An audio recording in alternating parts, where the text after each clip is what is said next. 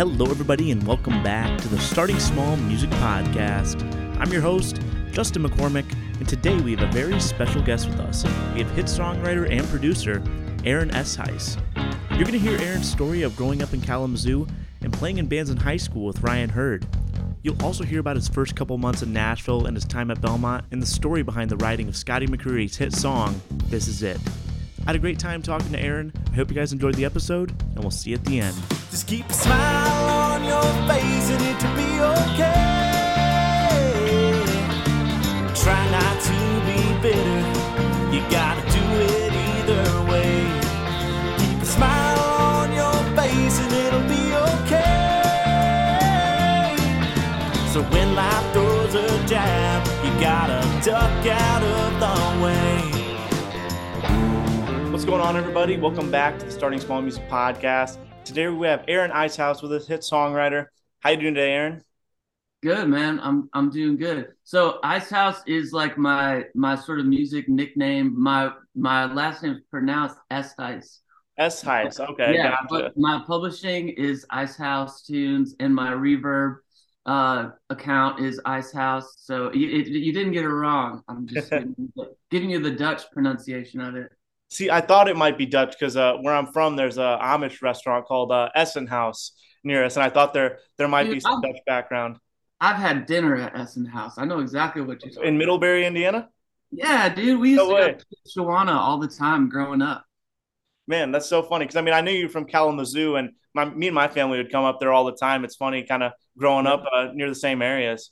Yeah, absolutely. That's beautiful Amish country. I, I think I probably took it for granted being so close to it growing up, but I've been through, you know, at, at, as an adult, it's pretty amazing. Cool community. sure. So, growing up in Kalamazoo, uh, what was your childhood like? Um, we I grew up on kind of a hobby ranch. Um, we had a few acres, um, had some horses, and uh, it was in 4-H showing horses. And later on, we got cows and chickens, and my brother did that. But there, I was the second oldest of five kids, and like I said, we lived in the country, just down the street from my grandparents, who also had a kind of a, a farm like that. Um, so it's just a really great, great way to grow up. Um, country music was always on in the barn. And so to, to me, that was just what music was. I didn't know it was a genre. Um, that was just, you know, Garth Brooks and Alan Jackson and Shania Twain, and it was just on all the time. Um, and I think, I don't know, at a certain point, I just got interested enough to want to see if I could do it. Did you grow up in a musical family at all? Was anyone else playing music around the house? Yeah, for sure. Um, both of my parents um, played an instrument. My grandparents on my mom's side had a gospel quartet called the Volunteers, and they had a couple of records. Um, so I always saw that um, growing up, and they were they were always playing. You know, at Christmas parties or whatever, everyone played something. And but everyone, all the kids in my family also do. We didn't have a family band or anything, but my parents introduced us to music, and we all kind of played an instrument. My sister played piano, or the other one played violin, and um, yeah, it was a pretty musical The house. Now, what was some of the first records or artists you remember hearing around the house or resonating with that kind of got you into music?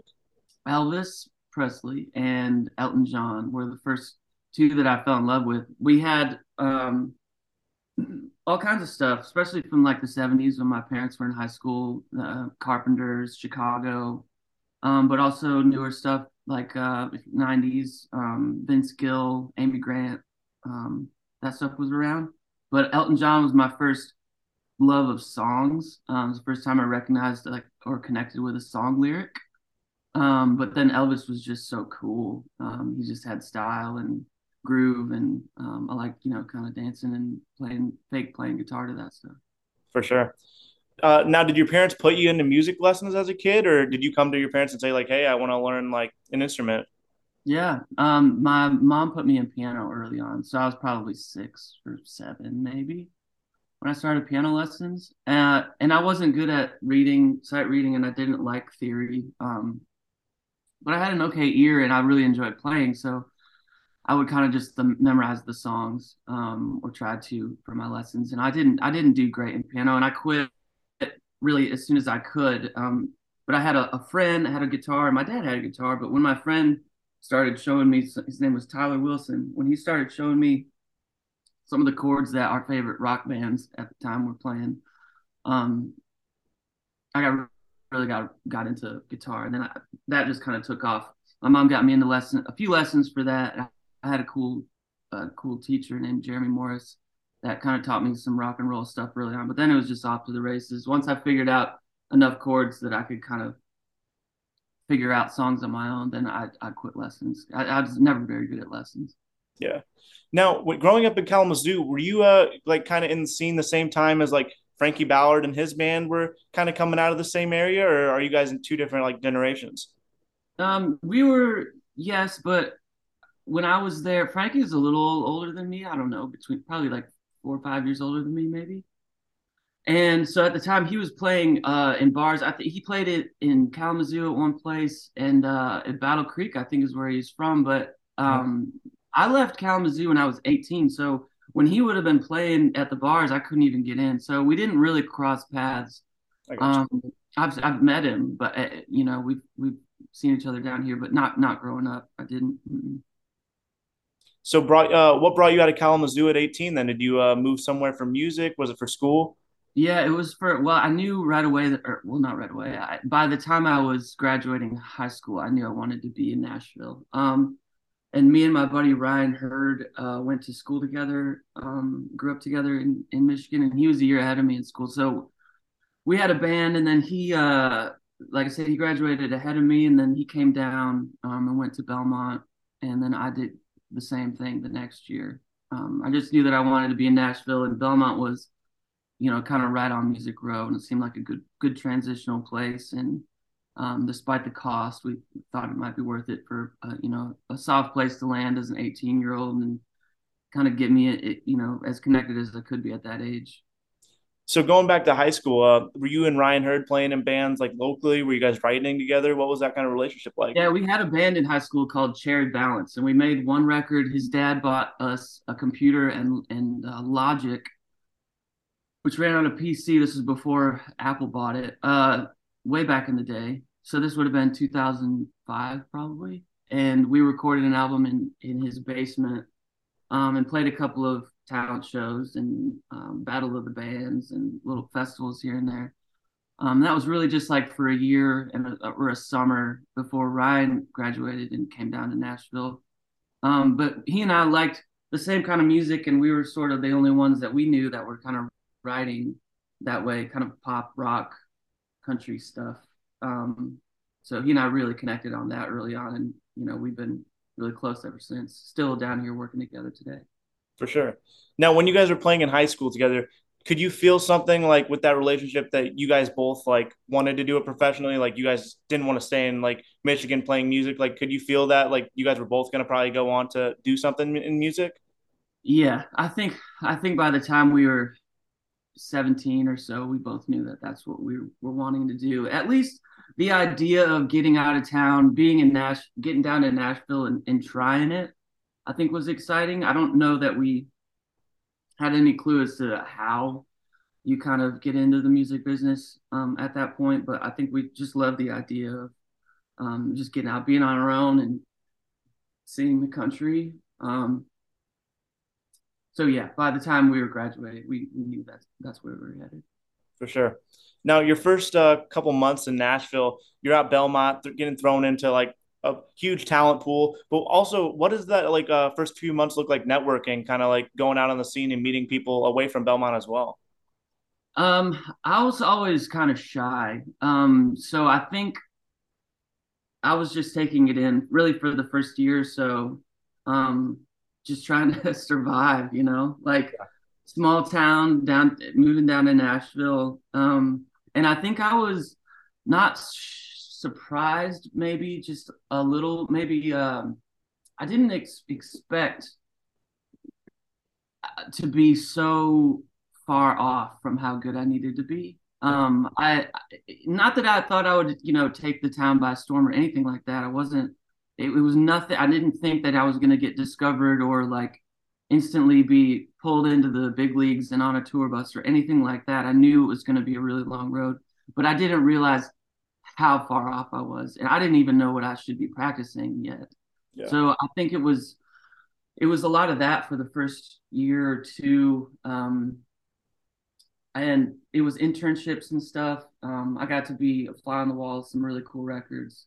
Um, I was in the audio engineering program at Belmont, and through that, I was able to, you know, get an internship at, at the Castle, a studio in, in Franklin, mm-hmm. south of Nashville. And it was a really small studio, and there was only one intern at a time, um, or during the day at least. There was a few interns at the studio, but it was only one at a time during the day. And so I got to be the only one there watching these um, big records being made. And so it was that that time that really kind of taught me what it was I needed to learn and and uh, what I needed to practice. Now, at that time, what was the the goal? Were you wanting to be an artist? Did you already know you wanted to do like producer songwriting? I think I wanted. I think I wanted to be in a band. Mm-hmm. Um, I, I, never felt like uh, a solo artist, but I was I, again back in at that time. You didn't really, or I didn't understand that there was different jobs. I thought that you, you know, you sing, write, record, and play and perform like that was the job. I didn't realize that you could do just a part of it in sort of a behind the scenes kind of way. So at the time, I think I just thought I wanted to be on stage and on a tour bus and and in the studio and writing and recording. You know. Yeah. Um, but st- as soon as I, I figured out or, or saw that there was jobs just in the studio or just in town or even on the road, you could be just a side person and not necessarily, ha- you know, having to um, promote your own stuff um, I got really interested in that. And so I was, I played in bands as a hired gun, all while um, being an intern and then an assistant engineer, kind of coming up in the studio world. So, how soon after you moved to town uh, do you sign your first publishing deal? And was your first one with uh, Smack Songs? My first one, let's see, was would have been like two years out of college, so probably like 2012, 11 or 12. And my college buddies, uh, Joey Hyde is one of them. Matt McGinn. Um, he, we didn't go to college together, but he started coming down to Nashville about the time I was graduating Belmont around 2010. And then Ryan, we all got publishing deals around the same time because we've been writing and recording together yeah. at that studio at the castle. Um, I kind of had the studio for free after hours type of a situation, and I was just an amateur engineer. So the songs we had all been writing together, I was able to kind of record into somewhat, you know, produced sounding records. And at the time, this was before um, everyone could make full full band sounding demos on their computer. You know, you almost you kind of had to have people in the room. Right. Um, and that kind of gave us a leg up a little bit, I think, um, compared to other people our age. So we were, you know, 22, 23 years old, had this stack of songs that was recorded by a band.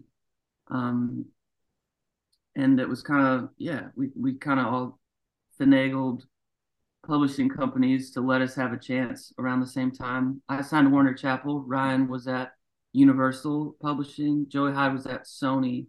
And Matt McGinn was the original first songwriter that Shane McAnally signed at Smack. And wow. I ended up there later, but Matt was the first one. So is that how what eventually leads you to Smack Songs? Uh, is through uh, your friend? Yep, I did five years at Warner Chappell, and um, when that deal was done, yes, I went. Matt was still at Smack, and I went over there and joined him. And our other buddy Ryan Beaver joined Smack um, with me at, at, about the same time. So, what's that uh, first con- first few conversations with uh, Shane McAnally like uh, when he's kind of scouting you out to be published? Do you, do you remember any of those early conversations? Um, yeah, for sure. And we knew each other because at that time I'd been um, writing professionally in town for five years, and I'd had some cuts and stuff. But I was kind of ready for you know to try to find a new gear and try to you know make bigger moves. Um, but the first meeting I think that we had at Smack um, was with Shane and Josh Osborne, and I.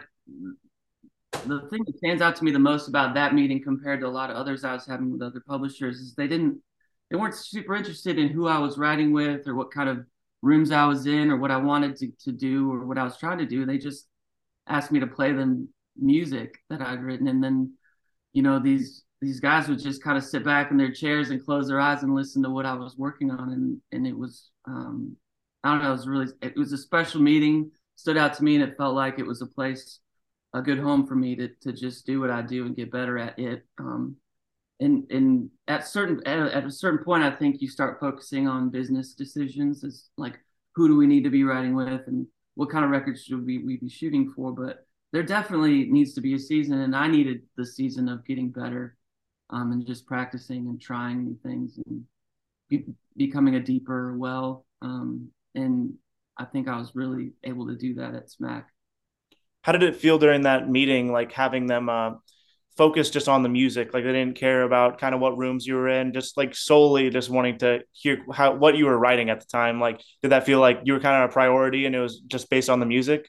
Yeah, more than more than it just being about me. There, it was it was a, another lesson, and so these guys are huge, massive hit songwriters, written you know dozens of number one hit songs, and they're there closing their eyes, you know, listening to the music and the lyric, and like I think from an outsider's perspective, it's easy to make the wrong assumption that it's about who you know and it's about connections and um, political moves and and you know business stuff like that. And it, it, in a, there's an element of that sure but really what matters is the craft in writing a great song. And get and what is what does the lyrics say and is it moving you? Is it does it make you feel something that's that is the most important thing when you can do that well you know success follows and it was just a, a real life example. Um, seeing them listening to my songs, um, showing me what I, you know how far I needed to go yet, and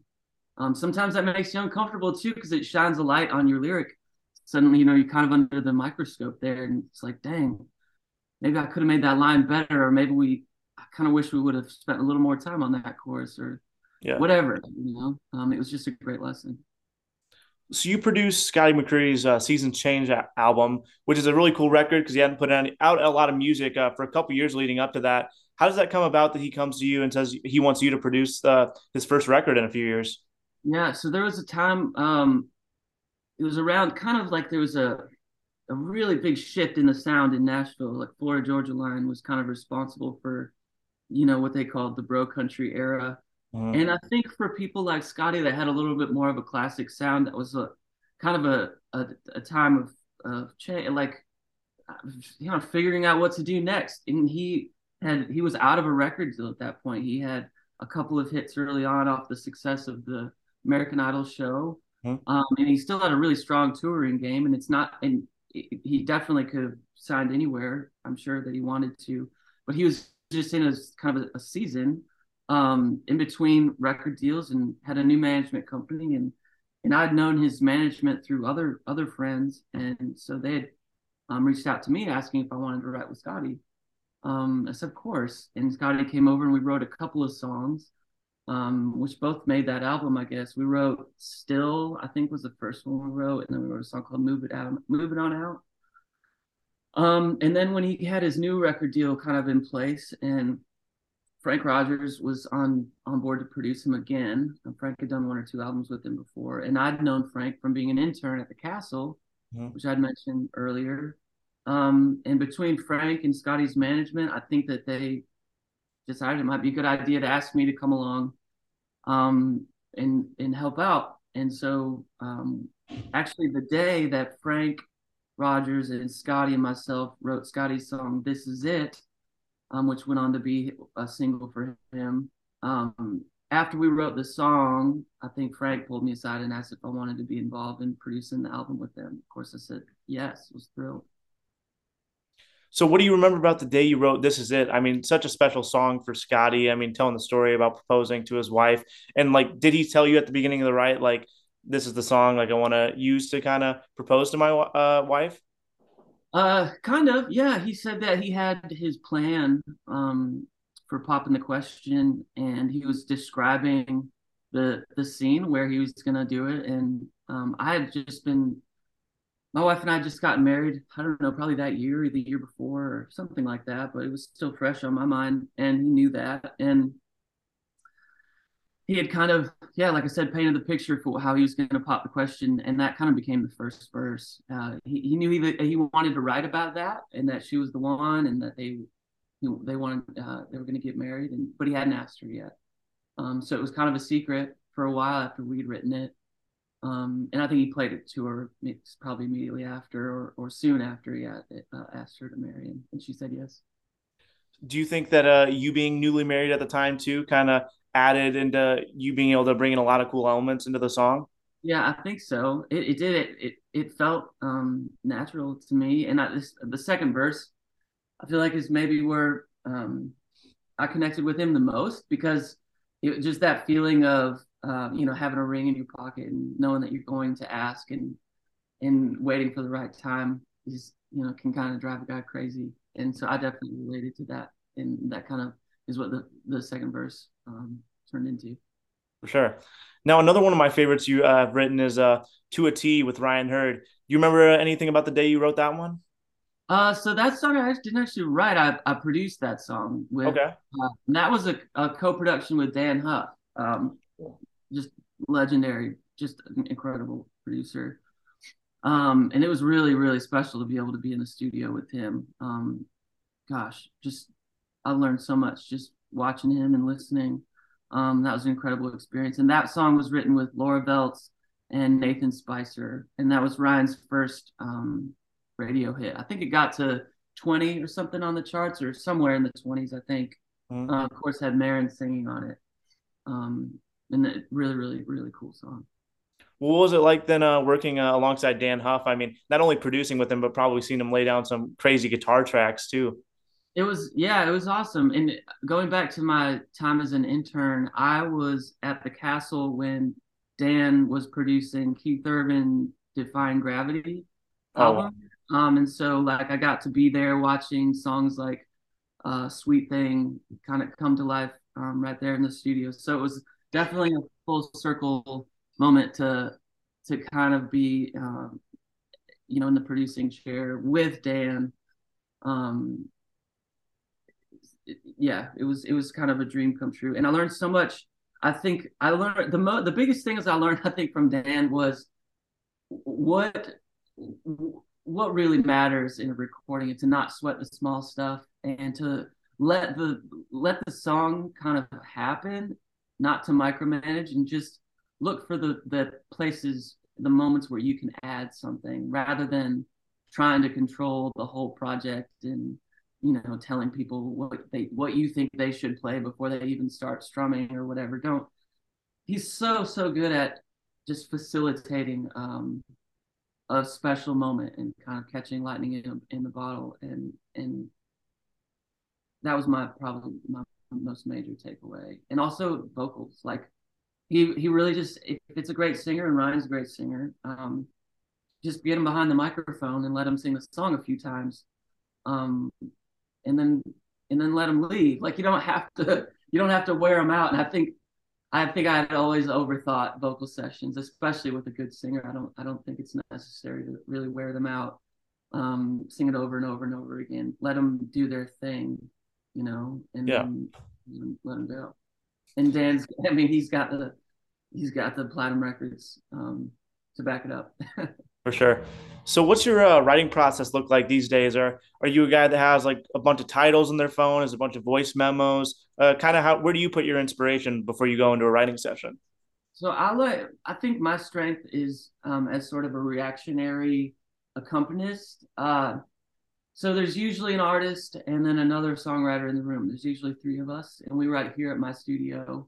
Um, and I like, I always have, uh, I'll put it this way: I always have titles, and I always have musical ideas, just in case there's nothing happening in the room. But I rarely need them um, because, well, the people I'm with are are so so talented, um, and the artists usually come in with something that they want to say um, and and so I like to um, I'll turn on my voice memo on my phone and hit record um, as soon as they start um, singing or strumming or talking about their idea that they have, and then I try to support that as best I can. And if it if it means um, laying down a loop or a drum loop or playing a guitar or a synth or something, whatever I feel like it's going to help them do their thing, and that's that's what I reach for. Um, and if they get stuck, or if the, you know if there's a lull in the room and we need a lyric,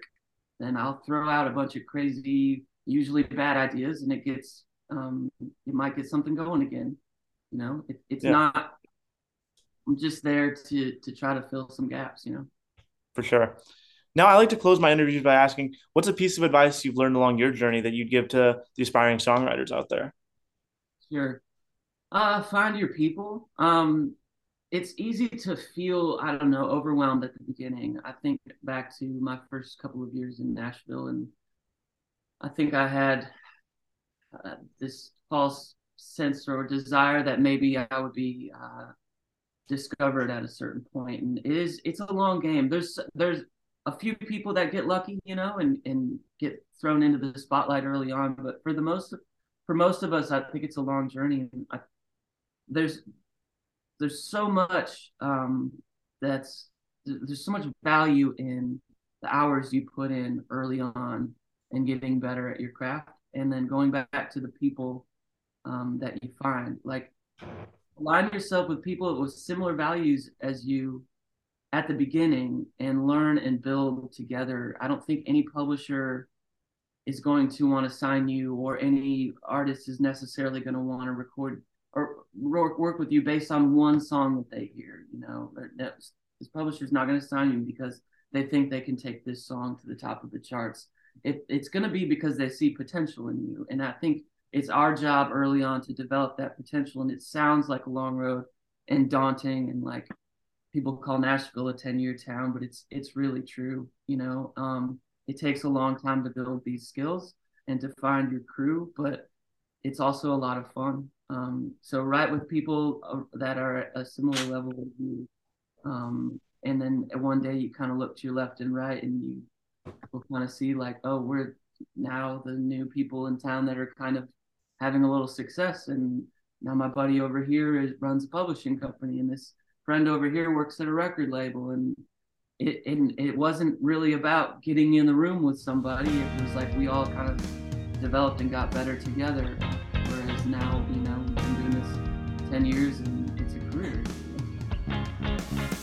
Well, guys, there you have it. My conversation with Aaron Eshuis. Aaron, thank you again so much for coming on the show. I had a great time talking with you. Everyone, go follow him on Instagram at Aaron Eshuis. And make sure to come back next week to hear my conversation with Chase Butler, tour manager for Tyler Braden. Check out Starting Small Music on YouTube to see all the video content from our interviews. And also, follow Starting Small Music on Instagram at Starting Small Music and let us know who you'd like to hear on the podcast next. And remember, everyone starts small.